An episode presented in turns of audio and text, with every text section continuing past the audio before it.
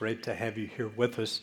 If you got a bulletin on the way in, worship guide, if you'd look at it just for a moment, when you open it up, you see a perforated strip entitled Hey, I'm Here. We always appreciate it if you fill those out, whether it's your first time or you're here every week. Uh, one item may raise a question in there. I'll point out just for a moment at the bottom of the middle panel, you see the monthly contributions update. And if you're uh, one who, who uh, actually reads detail like that in the bulletin, you may wonder why is there a difference between the year to date giving amount uh, and the January amount? And the simple answer to that is our fiscal year begins April 1st, uh, ends March 31st, and that's the reason uh, for that. A number of churches have their uh, financial year on a different schedule than the calendar year simply because it's easier to budget when you know what December giving has been. So that's, that's what that's all about. This morning, I'd like to um, continue what we've done for a few weeks in our new year, and that is uh, just say a few words about who we are as a church. Over the past several weeks, we've talked about how our church government works, how financial decisions are made, uh, how we think about our worship services. And this morning, I'd like to uh, look at what we call our vision frames. Our vision frame is, I think, one of the best ways to learn about who we are as a church. The concept of a vision frame is not original with our church. Many churches shape their vision and values uh, this way, but the material, the content in the frame, of course, is that which we believe God has guided our church uniquely to. As you look at the frame on the screen, think of it uh, as a window frame. And through the window, you're looking into the future at Vision 2025. Our Vision 2025 is a document, it's a, about a page and a half long. You can find it on our website, and it, it paints a picture of what we hope and pray and trust and believe the Lord would have our church look like in the year 2025. And then as you follow around the frame, beginning on the right side, you'll see a, a brief uh, statement there that we refer to as our mission statement building followers of Jesus who are sent to reach others. Now, what does that mean?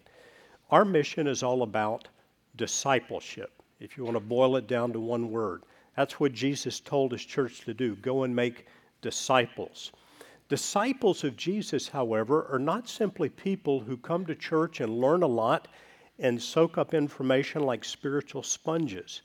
Jesus told his disciples, As the Father has sent me, so I'm sending you. Every true disciple of Jesus is sent into the world with his love, with his compassion, his mercy, the truth of his gospel. So we feel that's our, our mission to obey Jesus' mandate to build followers of Jesus sent to reach others. If you move around to the bottom of the frame, you'll see what we call our discipleship pathway. There are four steps there worship together, grow in a group, serve in a team, go with a mission. These four steps are steps that we believe will help a person who may be brand new coming into our church get a grasp of how we think we can each grow to that place of being devoted disciples, followers of Jesus, being sent out to reach others. If you move to the left side of the frame, you will see seven uh, short phrases there, uh, three or four words, two or three words Bible centered, prayer fueled, spirit led, generous hearted, mission minded, relationally collect, co- connected, next gen focus. These are values that we hope are present in the church but will be increasingly present.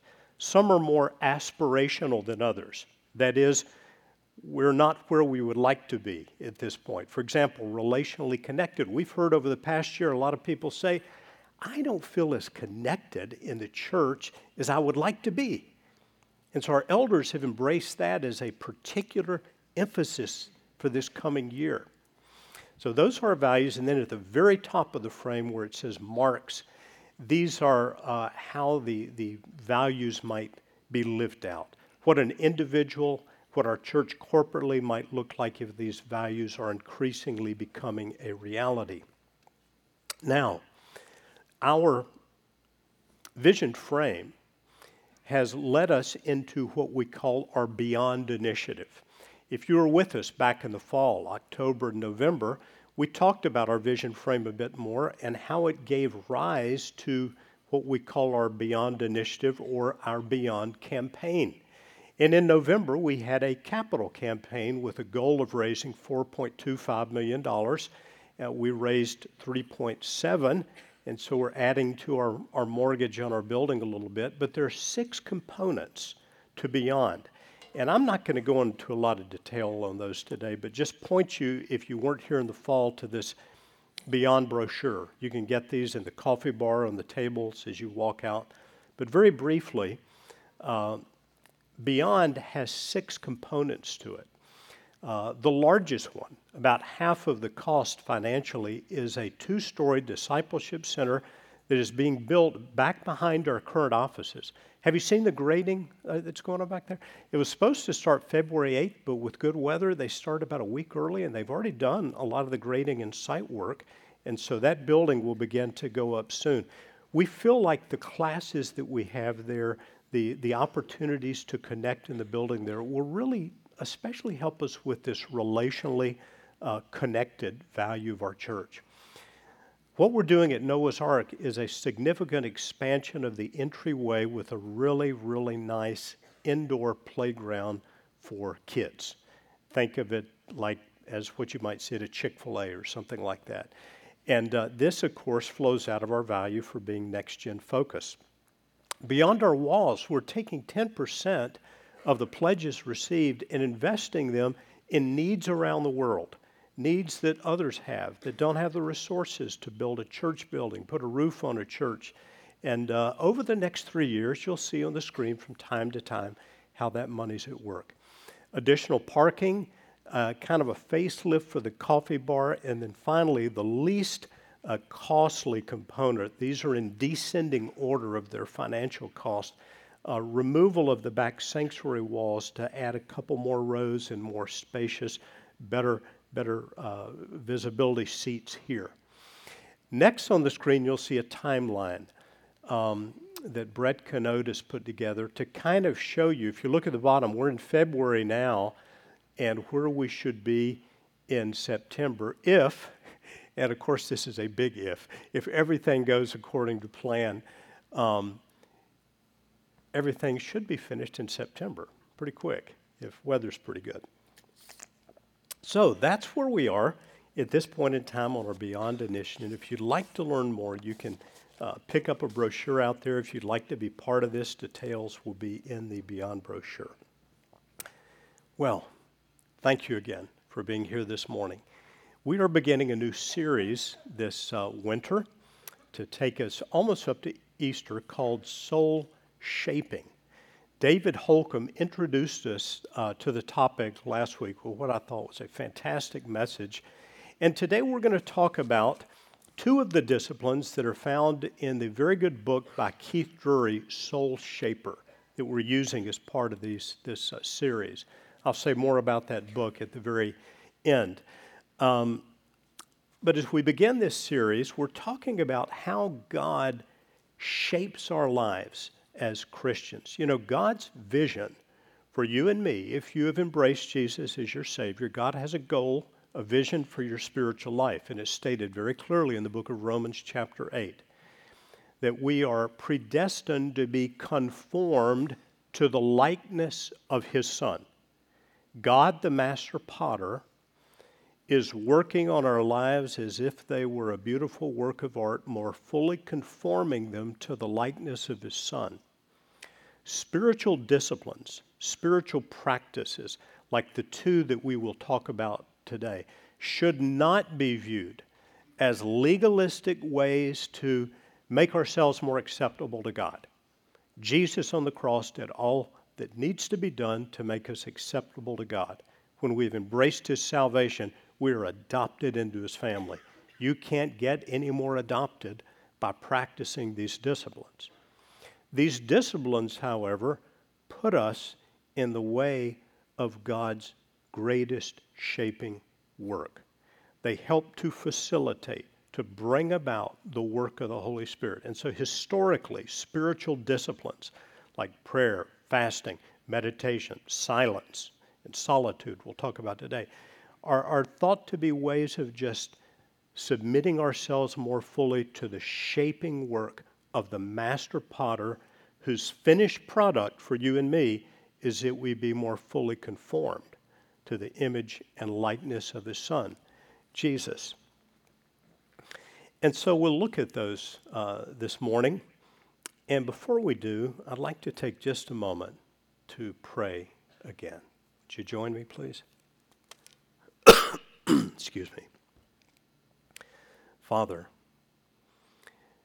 we want to submit ourselves to your shaping work as we begin this season of looking at these practices, these spiritual practices. I pray, Lord, that no one would view these as disciplines required to, to get to heaven or to make ourselves acceptable to you, but rather to know you better, to love you more, to let your Spirit change us. And in particular, with the two we look at today, silence and solitude, would you show us if there's a need in our lives to create more space for you to speak to us? And we ask this in the great name of our Lord Jesus. Amen. Well, I think the first thing I should say about this topic is that it seems really strange to be in a room full of people talking for 30 minutes about silence and solitude. But that's what we're doing this morning, talking about silence and solitude. Now, on the screen, you will see uh, a statement from Keith Drury's book, Soul Shaper, in which he says, Practicing the discipline of silence is a way to turn off the many words from our world so we can hear the fewer, more valuable words of God.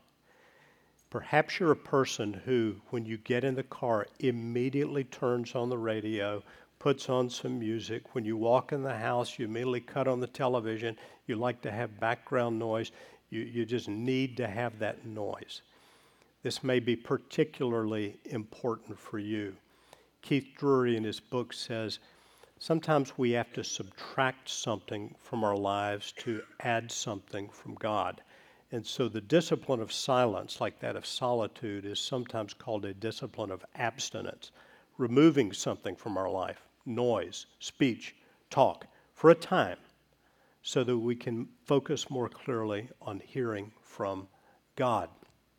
It's a discipline that's been practiced throughout the history of the Christian church, is talked about very little today. Very much related to this though a different chapter in Keith Drury's book, is the discipline of solitude. Solitude is abstaining from contact with people in order to be alone with God and grow closer to Him. Now, throughout church history, some took this to an incredible extreme. They moved off alone into deserts and wilderness and just lived alone, apart from other people. I don't think that's God's intent. But it is very biblical to take seasons away from other people to be alone with God. Jesus did this often. As you read through the Gospels, particularly the Gospel of Luke, I think you'll find three times, three places in the first six chapters where he's withdrawing from people. He would often withdraw from the, the crowds to be alone into an isolated, a desolate place, the scripture says, to hear from God. So that's what we have in mind with these two disciplines. We sometimes have to subtract something from life before we can add. Now, the scripture we're going to look at this morning is Psalm 62. It's a psalm that was written by King David, and like uh, many of the psalms that he wrote, it has a particular context, a setting in his life. And the setting is this David is facing, as he often is when these psalms were composed, adversity. You heard uh, Matthew read it a moment ago, uh, verses 3 and 4. How long will all of you attack a man to batter him like a leaning wall, a tottering fence? Excuse me. Sorry for my voice today. Um, they only plan to thrust him down from his high position. They take pleasure in falsehood, etc. So David is facing some adversity. We don't know especially what it is, but we can tell from the content of the psalm that's what's happening in his life. And in this setting of life, this adversity he's facing, he begins teaching us through the words of this psalm how to draw closer to God when you're facing a trial, difficulty, hardship in life. And what David begins to do is to wait upon God. And he teaches us that silence and solitude help to free us from distractions so we can wait upon God. By the way, when you see the word wait in the scripture, particularly in the Old Testament, don't think of it the way we think of the word wait in our culture today. This is not like waiting for a long time at an intersection for the light to change. This is not waiting 20 minutes for an appointment at your doctor's office. This is not passing the time and getting a little bit frustrated as you do. This is active waiting. This is pursuing God. This is focused attention upon God. It is drawing your strength and your guidance from the Lord. Prophet Isaiah said it this way Those who wait upon the Lord will renew their strength. They will mount up with wings like eagles. They will run and not be weary. They will walk and not faint. This waiting upon God, this drawing strength from God, is what David is talking about. And he's, he's telling us as he does this, as he focuses in silence upon God alone, certain things happen. First of all, we more clearly recognize our complete dependence on God. He says, For God alone, God only, my soul waits in silence. From Him comes my salvation. He's the one who's going to give me the deliverance I need. He only, He alone is my rock and my salvation. My fortress, I shall not be shaken. First thing David recognizes in his silent waiting on God is his complete dependence upon God. He alone, He only is going to bring my salvation. Now, in the book of Psalms, David's often talking about salvation, and most often, I think, means deliverance from enemies. That's the context of these songs deliverance in battle. God saving him in this adversity. But there's something really beautiful about the Psalms. The Psalms often speak not only about King David's circumstances, but they look ahead to the one who would one day have as one of his titles the Son of David. Many places in the Psalms are very clearly messianic.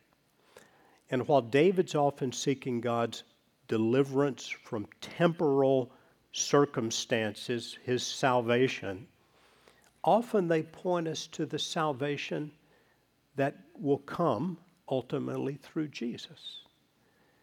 As the Apostle Peter said, neither is there salvation in any other. There is no other name under heaven whereby we must be saved. That is, but the name of Jesus. But David's point is that in silence and solitude, he begins recognizing more clearly it's God alone uh, that will save him. Secondly, his trust is renewed, and likewise our trust is renewed in waiting upon God. Notice what David says. Notice his confidence. For God alone on my soul wait in silence, for my hope is from him. He only is my rock and my salvation, my fortress. I shall not be shaken. On God rests my salvation and my glory, my mighty rock. My refuge is God. Here's David in life threatening circumstances, but he's getting his eyes off his immediate circumstances onto God. God alone. He's waiting in silence upon God. He's drawing his strength from God, and his trust, his faith are being renewed. His situation here reminds me of another Old Testament hero. That is the prophet Elijah. We read about the prophet Elijah in the book of First Kings. And in First Kings, prophet Elijah, having done wonderful miracles, uh, comes to kind of a low point in his life. 1 Kings chapter 9, his life has been threatened by the wicked queen Jezebel. And so, in fear for his life, he flees, he runs, He's hiding in a cave. In 1 Kings chapter 19, we read these words There he came to a cave and lodged in it. And behold, the word of the Lord came and said to him, What are you doing, Elijah? He said, I've been very jealous for the Lord, the God of hosts, for the people of Israel. Excuse me, have forsaken your covenant and thrown down your altars and killed your prophets with the sword, and I, even I, am left, and they seek my life to take it away. And God said to him, Go, stand on the mount before the Lord. And behold, the Lord passed by and a great and strong wind tore the mountains and broke in pieces the rocks. But the Lord was not in the wind. And after the wind, an earthquake, but the Lord was not in the earthquake. And after the earthquake, a fire, but the Lord was not in the fire. And after the fire, the sound of a low whisper. Footnote of my Bible says, a thin silence. And you, yours may read, a still small voice. And the still small voice comes in this thin silence to the prophet and tells him what to do, renews his faith, renews his trust, renews his calling. Out of his desperate fear, in the silence before God, he hears God's voice. His faith and his calling are renewed. I think David's teaching us this as well as he waits for God alone in silence. Third, waiting on God in silence. We get a new perspective about life. Have you ever fallen into the, uh, the comparison trap where you compare your life to that of everybody else? And where you wonder, why do I have the health issues I have that my friends don't seem to have? Or why is it that I work as hard as anybody else, but I don't seem to prosper like they do? Why is it that I'm doing such a good job, the best I can of parenting, when my kids aren't turning out like her kids? Maybe you feel perfectly happy with the place you live. You visit a friend who has a much nicer house, and all of a sudden you're not content with your house anymore you know, this thing of comparison is uh, terribly amplified by, by social media, where most people promote their best appearances, their best circumstances, the things that make them look happiest and best. And often we need time alone with God to get a clearer perspective about life. And as David is waiting in silence before God, it seems that that is happening for him. And so there comes to him this revelation, this realization. Those of lowest state are but a breath, those of highest state are a delusion. It doesn't matter a person's standing in culture and society, even those of highest state, before God, they're lighter than a breath. Don't trust in extortions. Don't set vain hopes on robbery. Even wealth, if riches increase, don't set your heart on them. He's getting a right perspective about life. It's not about social influence or popularity or wealth. It is God, God only, God alone. He's waiting in silence on God, and his perspective is being renewed, clarified. There's a realignment that happens in time alone with God. There's a reorientation of life. We see things as they really are. And then finally, he teaches us we're reminded of two great truths about God. And as David comes to the end of the psalm, he notes these. One, that God is all powerful. One of the greatest things that you and I can ever know about God is that he is omnipotent. All authority ultimately is His. Jesus said it. All authority in heaven and on earth is mine. God is omnipotent. He can do anything and everything. With God, nothing shall be impossible. Now, we look around us and we say, well, if that's the case, why is there so much evil in the world? Why is there horrific uh, injustice and terrorism and pain and children starving. One of the reasons we need to constantly reorient to God, is to recognize that though He rules over all, we have not seen ultimately what we will see when He does away with the injustice and the terror and the evil and the wickedness. But right now, even in your life and mine, when we're facing adversity, we can be assured that the Master Potter has us on the potter's wheel and He is shaping us and working to conform us to the image and likeness of Jesus, even thing, when things are incredibly difficult. We had a funeral here yesterday for Debbie Wright. Uh, Debbie was one of the most remarkable Christians that I have known. And I've known Bill and Debbie for over, well over 20 years, 25 or more years and uh, a phenomenal person of prayer she was. Her walk with God was remarkably uh, close and genuine and um, like that of only a few people I think I've ever known. Yet, she suffered terribly throughout life. Recent years with a battle with breast uh, cancer and passed a, a week ago yesterday, Saturday before yesterday. And Debbie, to me, is someone who, as her pain grew worse, her suffering intensified, she just grew closer to God. You know, we've talked about this before. It's been said that some people's hearts are like clay. And when the heat of adversity comes, they, they harden, they become brittle, resistant to the will of God. Some people, when they suffer and don't understand what's going on, they turn away from God. They say, I want nothing to do with God. Others, their hearts are like wax. And when the heat of adversity comes, they're more malleable, they're more easily shaped to the likeness of Jesus. How do you respond to your trials? I'll tell you how Debbie Wright responded. The closer she got to heaven, it seemed like the more of heaven could be seen in her life. There seemed to be an increasing fullness and overflow of the Holy Spirit, a, a life of joyous praise all the time. Remarkable thing to see. Recognizing that God is all powerful. Yeah, we have some temporal battles here on earth, but ultimately, my Lord rules, and He has won the battle. David teaches us in the midst of his own suffering, God is all powerful, and lastly, that his love is steadfast. To you, O Lord, belongs steadfast love.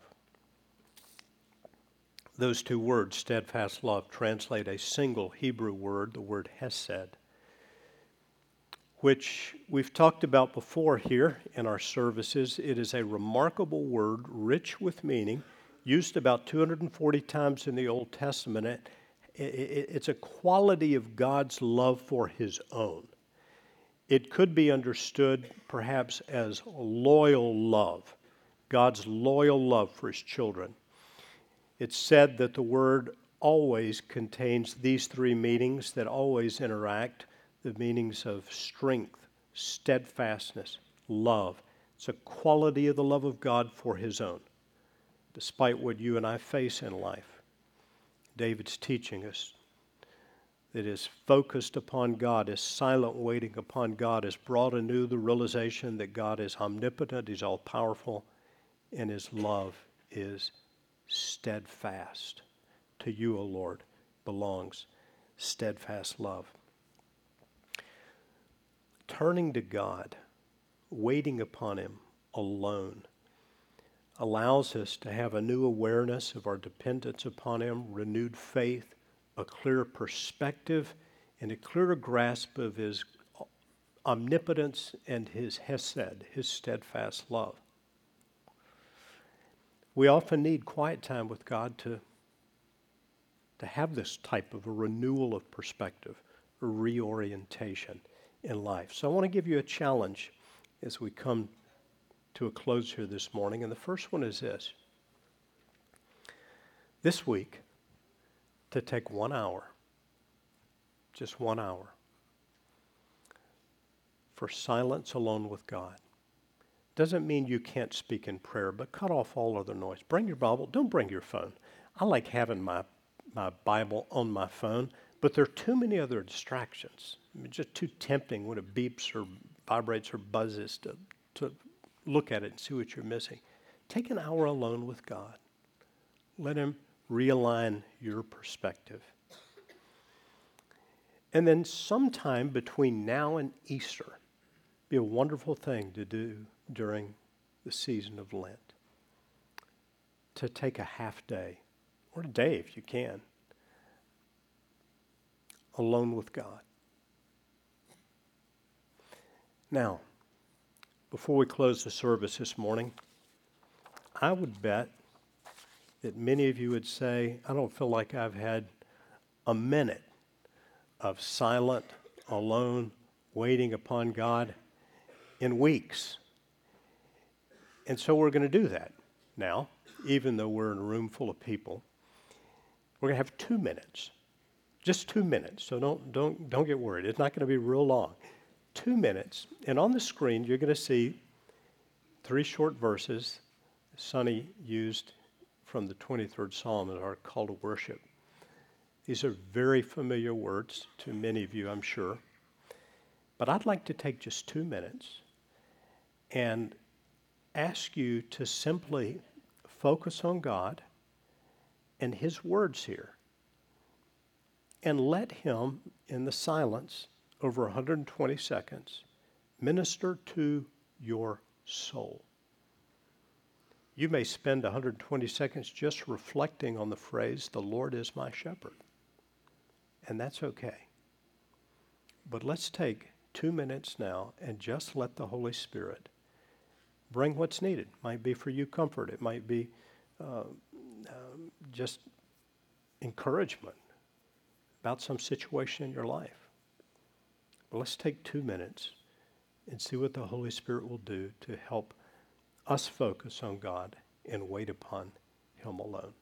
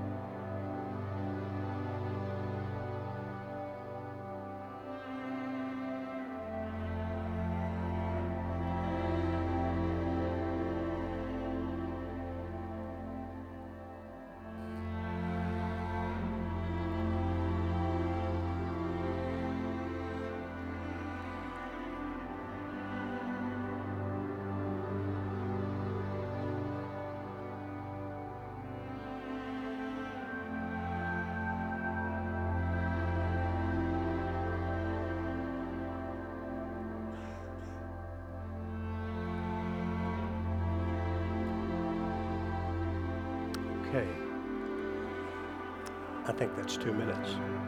Two minutes seems a lot longer when you're waiting like that, doesn't it? I want to encourage you to, again, sometime in the next week, one hour, quiet waiting on God, and a half day or a day between now and Easter. Would you join me as we pray together about this?